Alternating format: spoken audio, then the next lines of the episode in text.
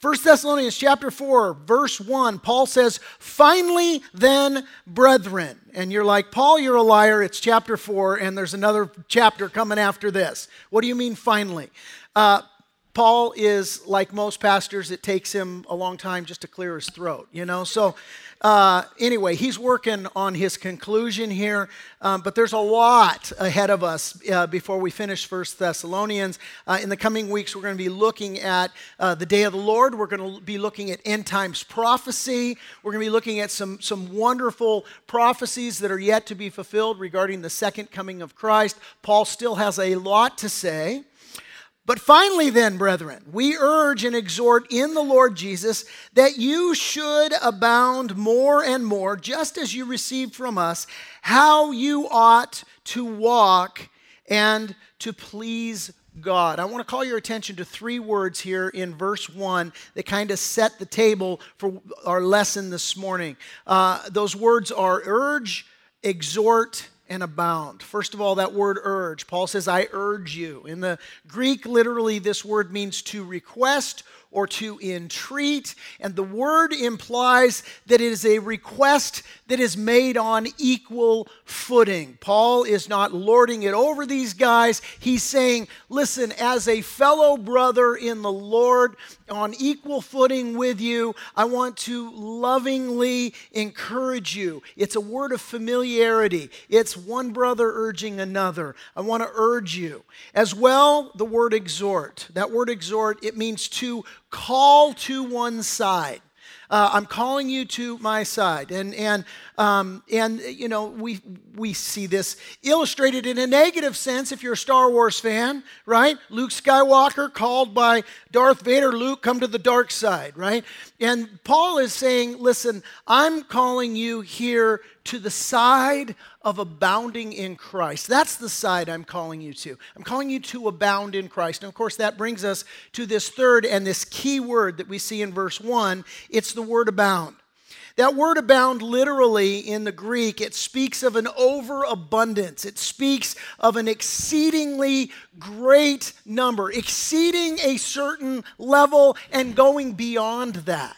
Uh, we, we see this exact same word used in Matthew's gospel, in Matthew chapter 14, where we have the story of the fishes and the loaves. You guys remember the story, right? Here, the, the disciples are, are, are there, and, and the Lord, He takes this little kid's lunch and He miraculously multiplies it. They feed 5,000 people, and there's abundant leftovers as well, exceedingly abundantly. Matthew 14 20 says, They ate, they all ate as much as they wanted, and afterward the disciples picked up 12 baskets of leftovers. That's not just, you know, hey, here's my half eaten plate, you can have the rest. That's not what's in view here. It's that the serving platters are just, there's plenty. You ever gone to like a potluck or, or some place where it's like maybe you help a buddy move and, and he's like, hey, I'll, I'll, get, I'll get you guys pizza. And you get like one pizza and everybody gets one slice. You're like,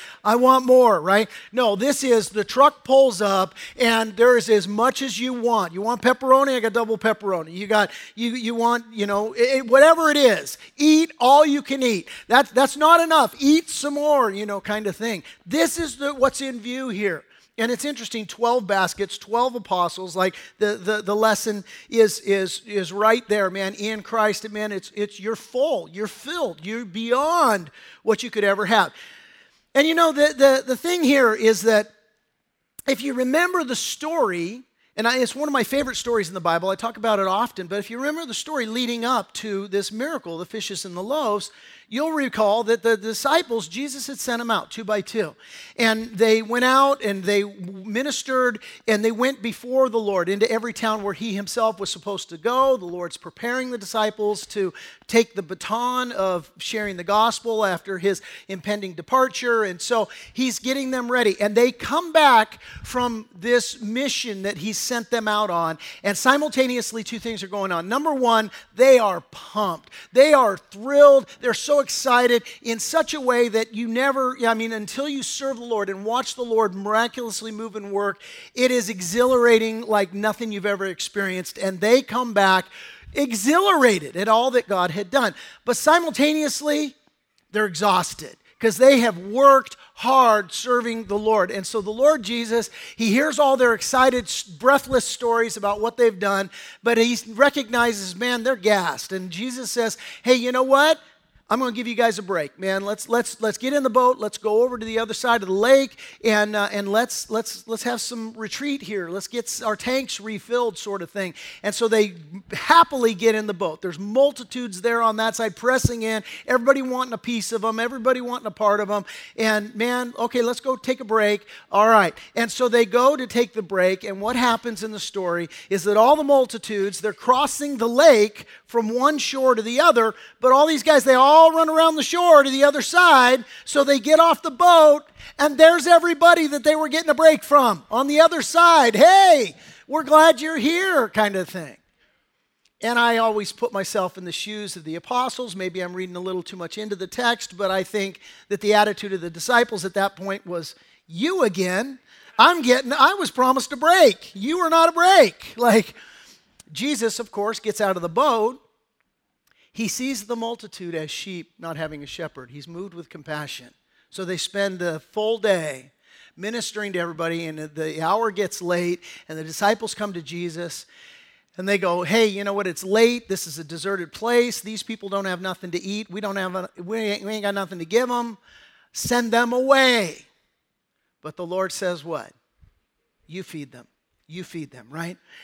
And the disciples at this point they are they're struggling with, with what i refer to as a scarcity mentality. Basically their tanks are empty their stomachs are empty their provisions are empty they're thinking it like we ain't got nothing to give. And so jesus he says no no no you feed them. And what happens is that jesus has something to give. Jesus works through empty men to care for the multitudes. See they're empty but jesus is full and the lesson in that encounter for us is that in Jesus Christ, we can do exceedingly abundantly beyond all we can ask or think. And I don't know about you, but I can ask and think for a lot of things right? And and the lesson is that christ has everything we need and it's and it's beyond what we need. It's exceedingly abundant. Paul told the ephesians this. He says i pray that from his glorious unlimited resources he jesus will empower you with inner strength through his Holy Spirit, and then Christ will make his home in your hearts as you trust in him. Your roots will grow down into God's love and keep you strong. and may you have the power to understand, as all God's people should, how wide and how long, how high and how deep is the Lord's love right may you experience the love of christ though it is uh, it, it is too great to understand fully and then you will be made complete with all the fullness of life and power that comes from God. Now, all glory to God, who is able through his mighty power at work within us, here it is, to accomplish infinitely more. Some of your translations read exceedingly abundantly, beyond all we can ask or think. And so, what Paul is saying here to the Thessalonians right now is this He's saying, look, as brothers in Christ, and, and me as your fellow brother, I'm humbly imploring you to walk on the side of God. And, and don't just settle for a mediocre walk. Guys, what I'm imploring you to, I'm asking you to strive to abound, exceedingly abundantly, overflowing, abound more and more in your fruitfulness towards God. For you know, Paul goes on to say in verse 2, what commandments we gave you through the Lord Jesus for this is the will of God, your sanctification. Hit the pause button right there. That word sanctification, it, it means to be set apart. It, the idea is one of consecration and it's one of purification. The word itself is a, a, noun, right? A noun's a person, a place, or a thing. And sanctification is a thing, being set apart to the Lord. But it works itself out in verb form right? In that there's action to our sanctification. In other words, sanctification is the resultant state of conduct befitting those who are separated to God. It's the resultant state of conduct. And, and here's the thing Your sanctification is the will of God, and it's not a white knuckle thing. Certainly, it's been said that your salvation costs you nothing, that it costs Jesus everything, but that your sanctification will cost you everything. And certainly it does to be set apart to God and to be purified uh, unto the Lord. Yes, this will cost you, and there is a sacrifice to it, but at the same time, we, we are sanctified day by day through the empowering working of the Holy Spirit. See, salvation is a, a, work that God does for you in Christ. Sanctification is a work that God does in you through the power of Christ by the power of His Spirit. You see, and so this is the idea here. And Paul says, don't let, don't miss it. It's the will of God for you. Sanctification. Now, all this leads us to the critical point of application today as we answer this question. This is the big idea of the text put it on the screen for you. What should an abounding walk in Christ look like? That's our big idea. What should an abounding walk in Jesus Christ look like? God wants you to overflow with this abounding work. What does it look like? Well, what follows in verses 3 through 12, which are going to be the verses we cover today, Paul details three practices of an abounding life. Here in 2020, as you're looking forward and, and you're, you're saying, okay, I want to abound in Jesus Christ, these are three practices that you can immediately put into practice. Number one, Paul says we practice purity. We're going to look at that in verses 3 through 8. Secondly, Paul says we practice Philadelphia. You're like, well, I don't see Philadelphia in here.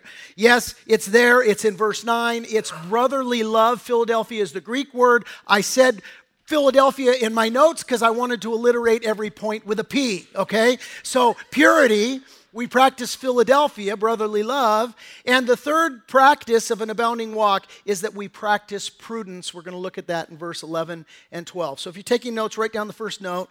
It's we practice purity. Verse 3 For this is the will of God, your sanctification, that you, here it is, should abstain from sexual immorality that each of you should know how to possess his own vessel in sanctification and honor, not in passion of lust like the Gentiles who do not know God, that no one should take advantage of and defraud his brother in this matter, because the Lord is the avenger of all such, as we also forewarned you and testified. For God did not call us to uncleanness, but in holiness. Therefore, he who rejects this does not reject man, but God, who has also given us his Holy Spirit. We practice purity. Paul says the first practice of being pure is to abstain from sexual immorality. Here's what you need to understand Thessalonica was heavily influenced by Roman culture right? And in Roman culture, sexual immorality was rampant, and they didn't see it as being immoral. Uh, chastity and sexual purity were absolute unknown virtues in Roman culture, kind of like the culture that we live in today right? And the ancient writer uh, Demosthenes, he expressed the attitude of the Roman Empire this way. He said, quote, "We keep prostitutes for pleasure, we keep mistresses for the day-to-day needs of the body, and we keep wives for the faithful guardianship of our homes." End quote. In other words, Demosthenes is saying, look, you want to know what Rome's all about? Uh, we have prostitutes, we have mistresses, we have wives, and to us, that's Tuesday. Like, that's just the way it goes. And Paul here, what he's saying is to these Thessalonians, he's saying, look, that's the culture you live in. Don't take your cues from that culture. You need to take your cues from God. And I think he would say the exact same thing to us today. We live in a world that basically thinks up is down and down is up. It's a world that has distinctly different, separate ideas in the attitude of sexual purity. And we can't take our cues from this world, we have to take our cues from God. And I want you to take note. Look at verse 3. Paul uses this term, sexual immorality. The Greek, it's one word. It's the word porneia. And of course, we get the, the word pornographic from this Greek word porneia. Porneia literally means sex that is forbidden by law. Understand, this is a junk drawer term for sexual immorality. It encompasses all of sexual immorality. And Paul uses this junk drawer term because people are sneaky, basically. And if the Bible doesn't specifically address their peculiar area of, of sexual sin, then they will insist that it's okay. Well, Jesus never said anything specifically about homosexuality. Well, he never said anything specifically about child molestation either. It doesn't mean that it's not sinful. You see? And so the Bible specifically says that we need to abstain from sexual immorality, sex that is forbidden by law. You see, the Bible talks about a certain culture, but the world and the culture that we live in, they define what they think is appropriate regarding sex. But when the Bible talks about sex, it says don't do anything but get married and love your spouse. Anything outside of that, the Bible says, is sexual immorality. So if you are a single person and you engage in sexual activity as a single person outside of marriage, the Bible calls that fornication. If you are a married person and you engage with in some sort of sexual activity with someone other than your spouse, the Bible calls that adultery. And see, understand the Bible forbids both of these behaviors, both are sex forbidden by law. The seventh commandment in Exodus 20 24 says, You shall not commit adultery. And you can remember that seventh commandment. These two people, stay away from these people, right? Don't commit adultery. Speaking to the Galatians, Paul spoke of the works of the flesh. He contrasts the, the fruit of the Spirit and the works of the flesh. And speaking of the works of the flesh, the very first two things that he mentions are adultery and fornication. And I want you to notice in verse 6, Paul addresses really the, one of the critical issues here uh, behind God's reasoning for, for, for exhorting us not to engage in sexual immorality. You go, you go, well, gosh, what, what's up with God? Why is he such a prude? Why does it, I mean, he created sex, so why, why does he put so many confines around it? Listen, it's, it's just as we put confines around fire. Fire is good and it's useful as long as it's contained in the right context. But outside of that context, it's destructive. And notice in verse 6 what Paul says. He says, No one should take advantage of and defraud his brother in this matter. And this matter, we've already seen the context. This matter is the issue sexual immorality. And he says, if you engage in sexually immoral behavior, sex that is forbidden by law, whether it's fornication or whether it's adultery, that what you're ultimately doing is you're defrauding somebody else. You see, if you're a single person and you engage in fornication, just thinking, oh, I'm going to ignore that from what the Lord has said, we'll sweep that under the rug and just, I'm going to do this. The Lord says in His Word, what you're doing is you're defrauding. Who are you defrauding? You're defrauding that person's future spouse. And you are defrauding your future spouse. If you are a married person or if you're a single person who's engaged in, in sex that is forbidden by law with a married person, if you're a married person engaged in sex that is forbidden by law with somebody other than your spouse, then you're committing adultery and that is defrauding your spouse. That's defrauding the spouse of this other person. That's defrauding their family. You see, and so this is the reason behind it. And here's what the Bible says Paul, speaking to the Ephesians in Ephesians 5, he says, Among you there must not be even a hint, here's that junk drawer term again, a hint of sexual immorality or any kind of impurity or greed because these are improper for God's holy people. And that word improper is very telling. It literally means to stand out inappropriately. That's the idea. And basically, this works both ways. If you engage in proper behavior, you stand out appropriately, as Christians should. If you engaged in, in improper behavior, you are standing out inappropriately. You see, we are to shine as lights and examples to the Lord. Now, I want you to take note of verse 4 because Paul says this. He says that purification begins with possession.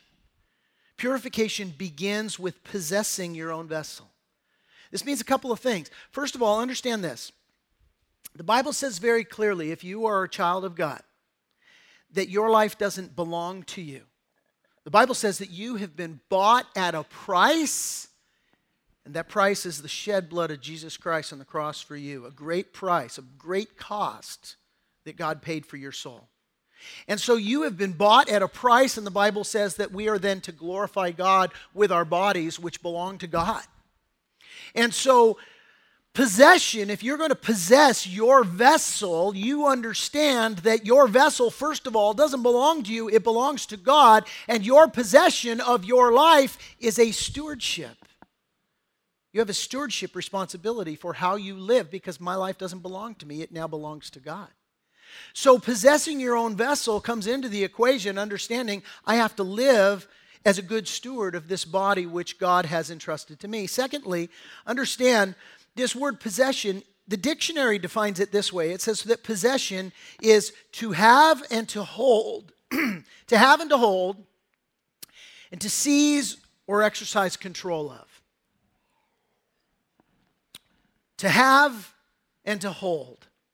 What, what does that remind you of? Just that phrase, to have and to hold. A marriage ceremony, right? Do you take this woman to have and to hold, right?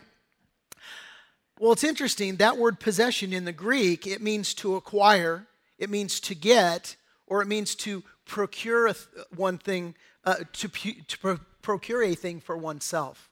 To acquire, to get, or to procure something for yourself. And one of the contexts in which that word applies is in marriage. Speaking to the Corinthians, the Apostle Paul, he was talking about this issue of sex.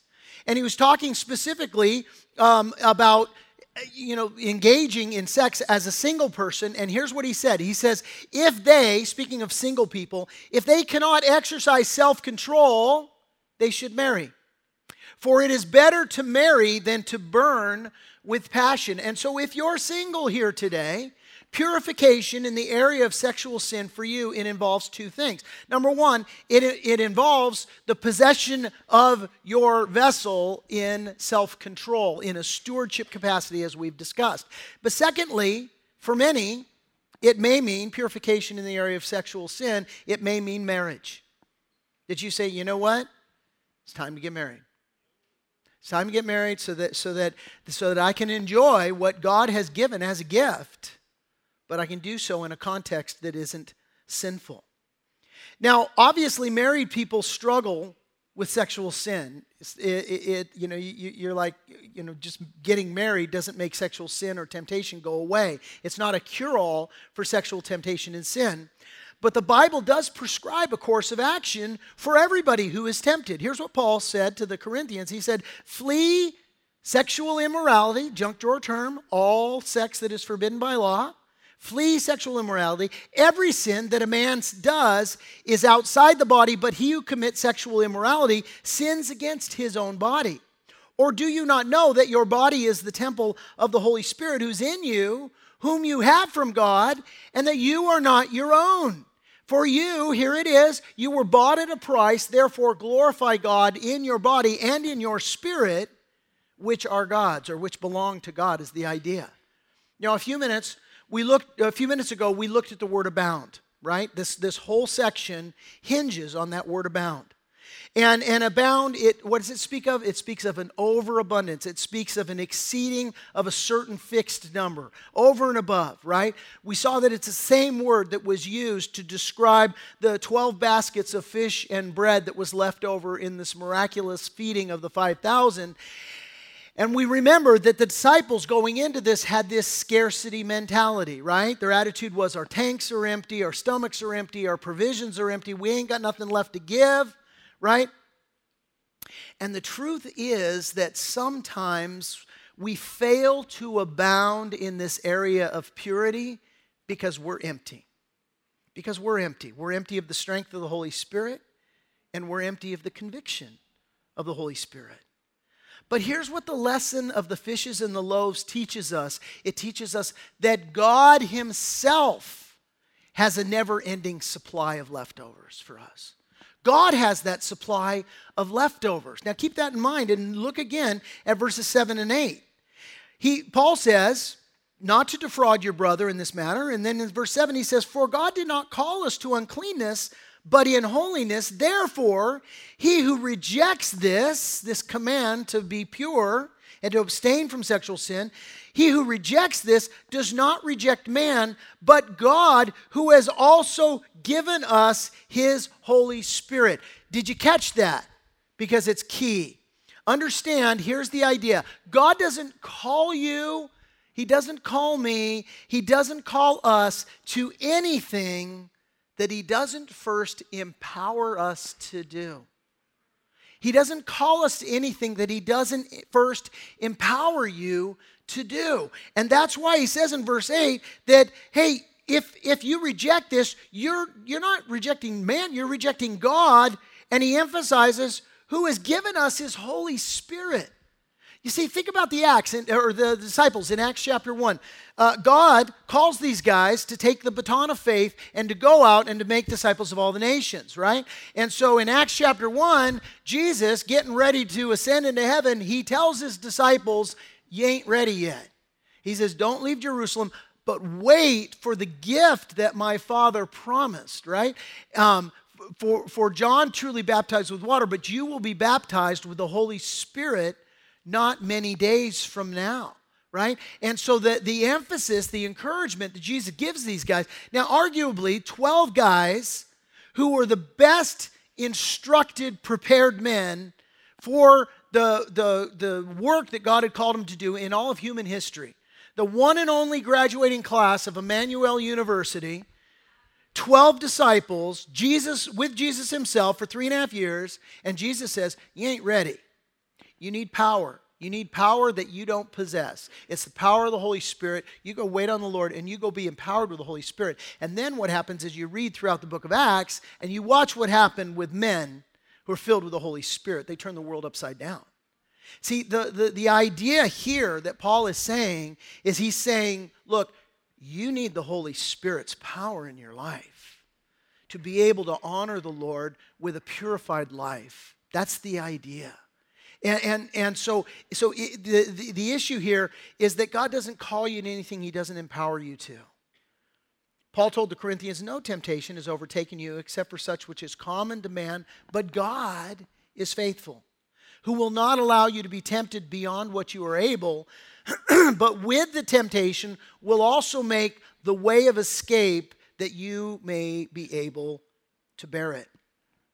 And so, what is it? What, what, does, what should an abounding walk in Christ look like? Well, first of all, we practice purity as we've looked at. Secondly, the second thing Paul says here is that we practice Philadelphia. We practice brotherly love. Now, I'm just going to briefly touch on this and spend more time on the third point. But here's the word that he uses. He uses this word Philadelphia, right? Concerning brotherly love, concerning Philadelphia, you have no need that I should write to you. For you yourselves are taught by God to love one another, and indeed you do so toward all the brethren who are in all Macedonia. But we urge you, brethren, that you increase more and more. Here's the idea. The idea, the attitude is, is that the Christian life should be saturated with a love and a kindness and an affection towards our brothers and sisters in Christ. That there should be a familial love that we embrace and that we practice and, and that we and that, that we make a point of, hey, is this an ingredient in my life? Jesus said, A new commandment I give you that you love one another as I have loved you, that you also love one another. He went on to say, By this, by how you exercise love, all will know that you are my disciples if you have love one for another. And I want you to notice here what Paul says to the Thessalonians. He's not saying, hey, you need to start loving your brethren. You're doing a lousy job. No, what he says is, you're doing a great job. You need to increase more and more. It's like you're here, you got to be here. You're here, you got to be here. You're here, you got to be here. One of the things I love about our church, and I love hearing this, I have you know people come to the church, and and and overwhelmingly we we uh, the feedback we get from those that have decided to make our church their home, that are new to our church, whatever, they're like the love that we experience here is amazing. And, music to my ears as a pastor, as a shepherd, that, you know, that, that's what we want. You know, somebody coming here, I don't want them feeling like, you know, we're a used car salesman trying to sell them something. I want them to feel like we genuinely care about you. We are so blessed that you're here. And, and we hear that all the time. But listen, this practice of love, we are called to have it increase more and more. And let me just be candid with you for a minute. This is one of the areas in my life that I'm convicted of. And, and in 2020, the Lord has, has, has told me that I need to work on this. See, this might come as a surprise to many of you. I'm not an extrovert, I'm an introvert. You know, you know the question if you were going to have be on a desert island, who would you want to have with you? Um, I alternate between one of two answers. Nobody, I want to be alone. Or eh, my wife, like she's cool, I'll hang out with her, you know? Um, and, and here's the thing I can be sinful in that. Because sometimes it's just a matter of, you know what, let's just let the whole world burn down and go away. Let's just you and me get out of here, you know? Truly, that's just me being brutally honest with you. And and the Lord's convicted me of that. He's like, look, dude, like brotherly love. Like there's a concept. Why don't you, you know, sacrifice yourself, put yourself out there, and and and it's not that I don't care about other people because I do, but but sometimes it's a matter of introverted Ted is just sort of, uh, you know, wanting to, I don't know, introverts of the world unite. How many of you are introverts? Let me see you show hand. Introvert, most, yeah. And, and some introverts are like, I'm not even raising my hand, man. They're like, you just, you just asked too much of me right now. So, so that's just me. That's how the Lord's been speaking to me lately. Just, man, be, you know, practice this love. Let it be increasing more and more something to take a walk with. So, three pa- practices of an abounding walk, right? We, we practice purity, we practice Philadelphia, brotherly love, right? And the third thing he talks about, we practice prudence. Notice there in verse 11 and 12, he says, That you also aspire to lead a quiet life, to mind your own business, and to work with your own hands as we commanded you, that you may walk properly toward those who are outside. This is talking about those who are outside the faith and how we have an obligation to live missionally with a mind towards those who are outside the faith. And he finishes the thought that you may lack nothing. Paul says, look, one of the key practices of an abundant walk in Jesus Christ is to leave is to lead to live a quiet life. Now, if you have the New King James translation, which is what I'm reading from this morning, the text reads, to lead a quiet life and to mind your own business, right? Uh, it's actually one word in the Greek. The Greek word is hesuchazo, right? And here's what it means it means to be quiet, it means to be still, and it means to be at rest, but it's also coupled with the idea that we mind our business, that we bite our tongues, and that we say nothing and we hold our peace. Now, here's the tricky part. As Christians, we are called to love each other in a way that we spur one another on towards love and good deeds, that we exhort people to a, to a right behavior, that we focus on one another's life, and that we be in each other's business in a healthy way to, to spur one another on. This ain't talking about that. There's another way that we as human beings tend to be involved in other people's life, and that is in a negative sense where we're just busybodies, where, where we just got an opinion on everything. And social media has not helped us in this matter, right? Where you just got an opinion about everything and you're just going to air it, and, and we say some pretty brutal things on social media that I dare to say we wouldn't say to somebody's face, but we're somehow emboldened with the distance that it gives. See, here's the thing we need to understand that sometimes, look, you just need to turn people over to the Lord. Sometimes you just need to pray for people. You don't have to you don't have to have an opinion on everybody. You don't nobody made you King Farouk that you get to pass judgment on everybody, right? And so sometimes we need to take that to heart. We need to follow the wisdom of Thumper's dad who told him if you ain't got nothing good to say, don't say nothing at all right? That's the idea that Paul is conveying here. So, prudence means that we mind our business, but Paul goes on to say that it also means that we focus on business, right? What does Paul say? He says, work with your own hands, and he says, walk properly towards the lost, towards those who are outside. Now, let me illustrate this with a story. Uh, years ago, I had a, a, friend, he was pastor of a church, and he met a new congregant that he was striking up a conversation with, this gal that was new to him. And, and in the course of conversation, you know, what do we frequently ask people? What do you do for a living, right? And so he asked this gal, he says, well, What do you do for a living? And she said, I'm a missionary. And he, wow. And he says, Where are you a missionary? He's expecting her to say some exotic location, some, you know, foreign country, whatever. She says, Target. Here's what she was saying she understands what it means to live and to walk with wisdom towards those who are outside, that she lived a missional life, that she embraced. She said, Look, I work at Target, but I'm a missionary. And here's the thing most of you would say that, that, that you're not an evangelist. Most of you would say that you're not a missionary. And all y'all are evangelists and missionaries. I just tell you. That's what we're called to be and to do in Christ Jesus, right? That metaphorically speaking, we are all missionaries at Target, right? Now, conveniently, we have one of our missionaries with us today. We've got the missions conference that's just starting up tomorrow down in, uh, in, in Murrieta. And we got lots of our missionaries in from, from uh, out of the country. Welcome up Pastor John McCarthy here from, uh, from Ireland. How you doing, John? It's great to see you. So uh, you'll remember John. We had him out a few months ago. John is uh, he needs his microphone there, Rachel. That, that's on his jacket. Um, yeah, it's on the jacket there. You'll find it. Just keep digging. I left. There it is. um, you'll remember John. I introduced him to you a few months ago. Um, John um, is uh, one of the pastors at uh, North Clare Community Church. It's in a surf town called Lahinch in uh, in Ireland. beautiful town. Highly recommend it. Um, John, uh, he, he's a pastor, but, but he's, as Paul, he's a tent making pastor. Paul runs a surf business, um, which, which he views also as a ministry, uh, surf school in Lahinch. And so I, I, thought it would be good for John to kind of to expand on this section as Paul's saying, look, uh, work with your own hands and walk properly towards those who are outside. So this idea of living missionally, John, uh, why don't you talk to us about that for a few minutes?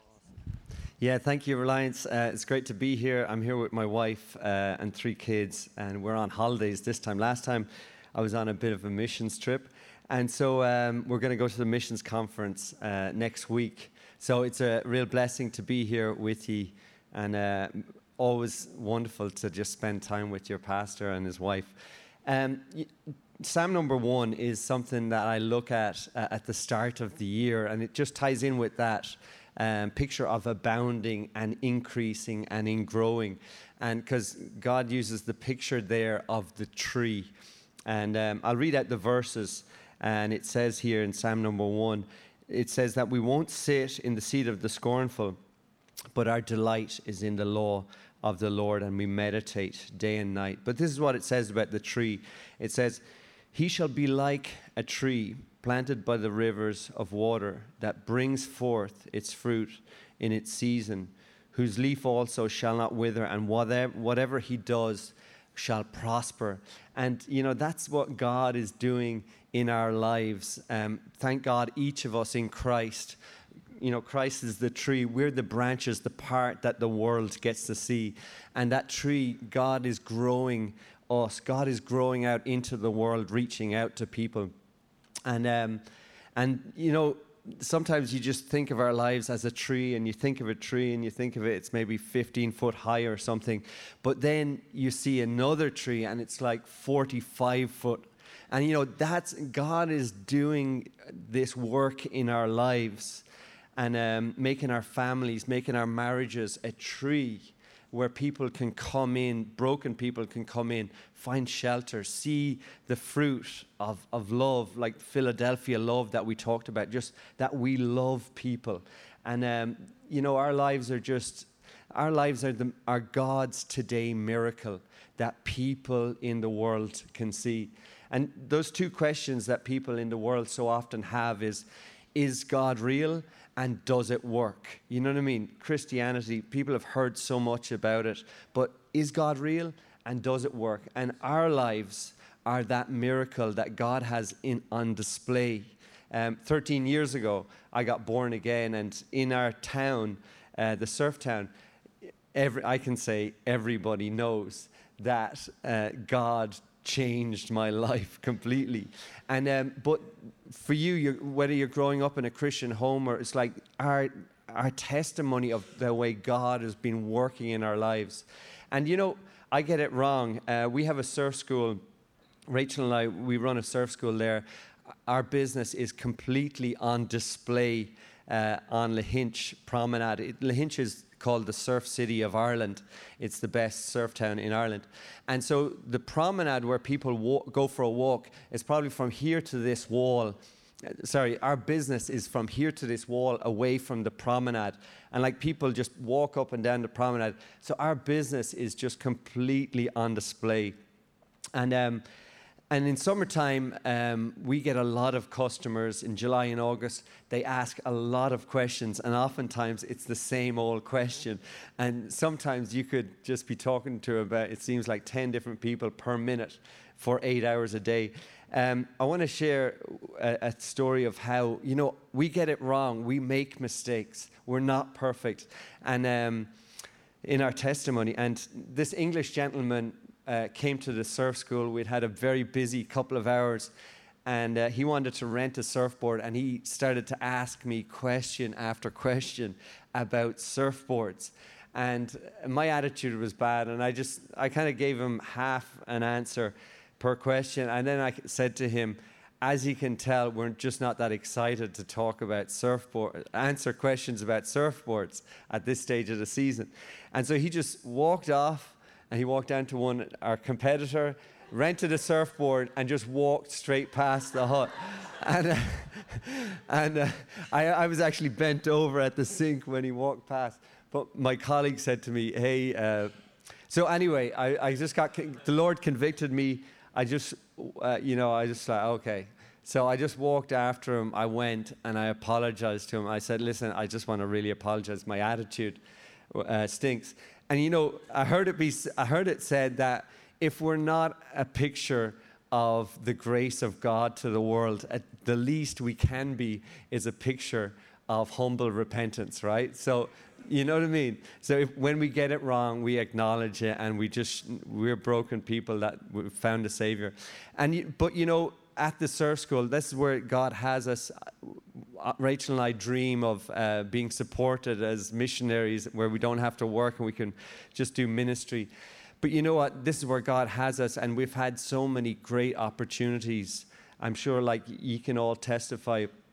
Um, there's a one of the other surf school owners.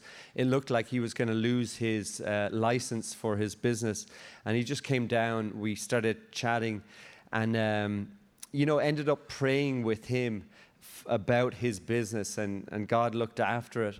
And uh, his brother also, in a big wave uh, accident, smashed his knee and ended up just praying for these. So these are people where there is no faith in their lives, and you know God isn't really isn't uh, obviously in their lives. So praise God that we are just fruit bearing trees, reaching out to our communities and um, just showing that God is real, that this message works. And um, just the Rachel and I, we do, we run the surf school. We're both project uh, folk, project type people, you know, whether it's ministry or work, we're both kind of, we'll both lock into like, okay, right, let's get this done. And um, but there's a great verse that the Lord uh, spoke to me, and uh, it's been a real verse for our surf school.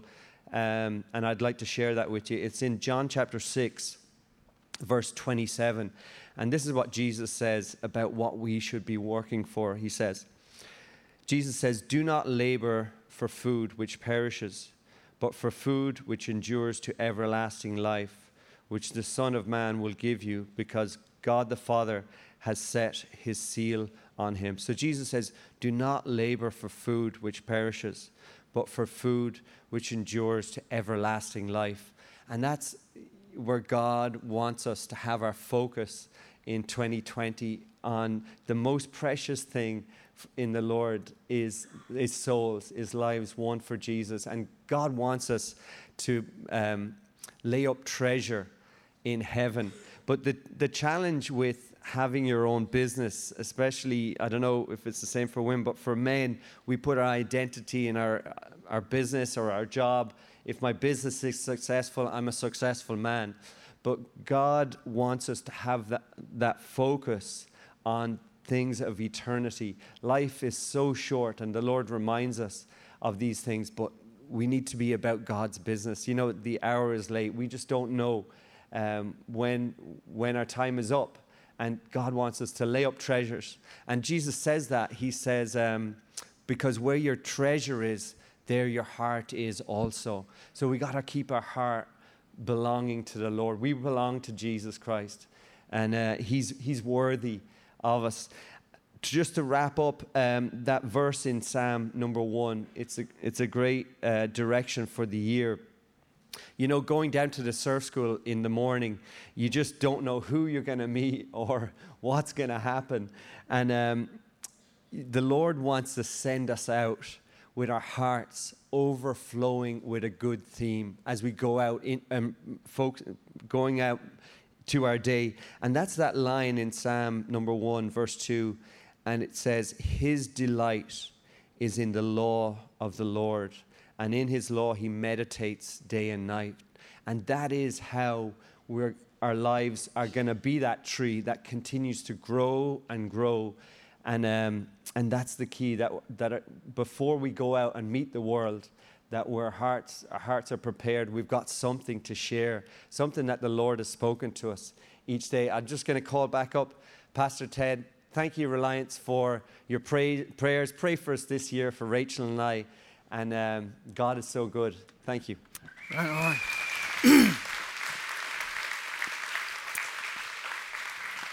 so, so I wanted to ask you a couple of questions while I've got you. Um, you know, really, Paul's Paul's lesson here on on this this exhortation towards purity, uh, or uh, rather toward towards prudence.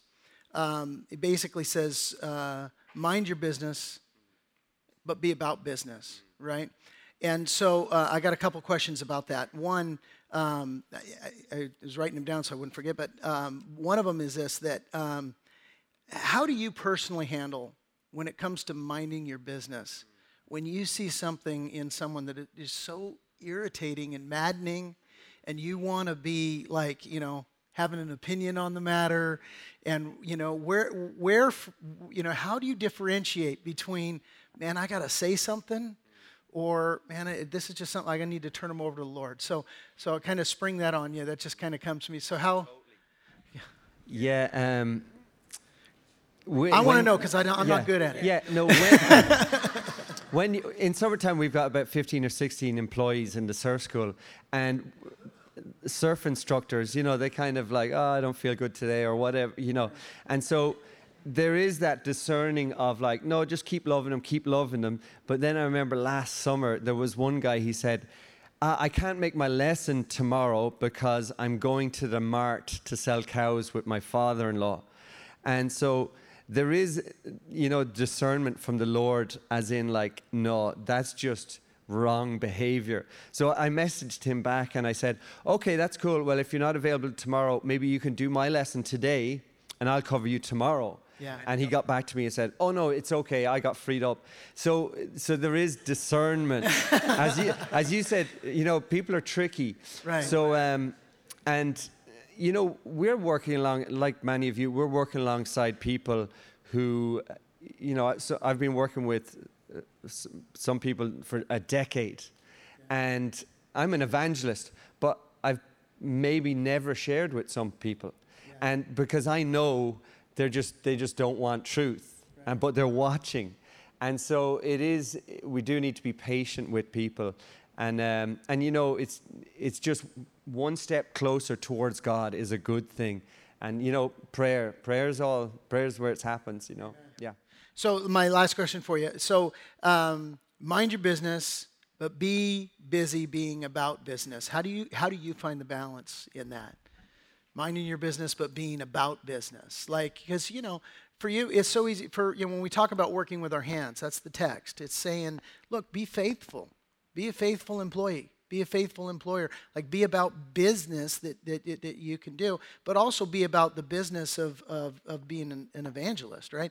Um, and, um, but you know, some of us can be workaholics. Some of us can be just so much, yeah, no problem. I got it. I'm minding my business, you know, but I'm not taking care of business of my family. Not there's no balance there.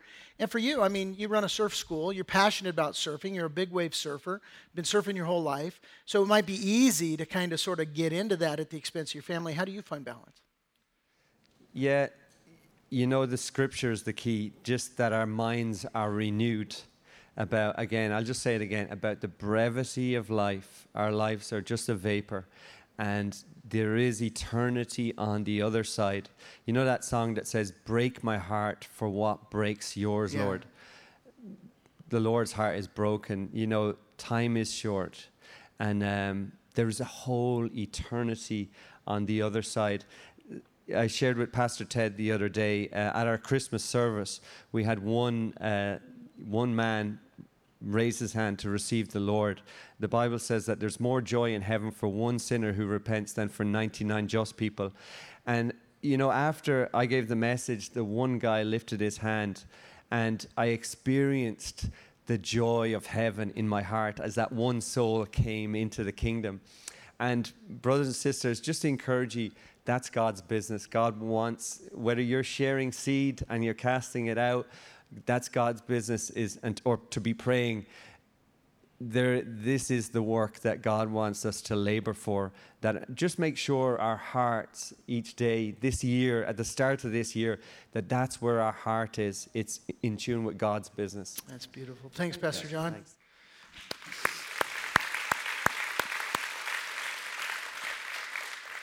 I'm going to close with three questions. Uh, I have you jot the questions down. They'll be up after the service as well, so don't stress if you don't get them written down right in the time frame here before we start worship. But three questions as we close, just for you to jot down, take a walk with this this week.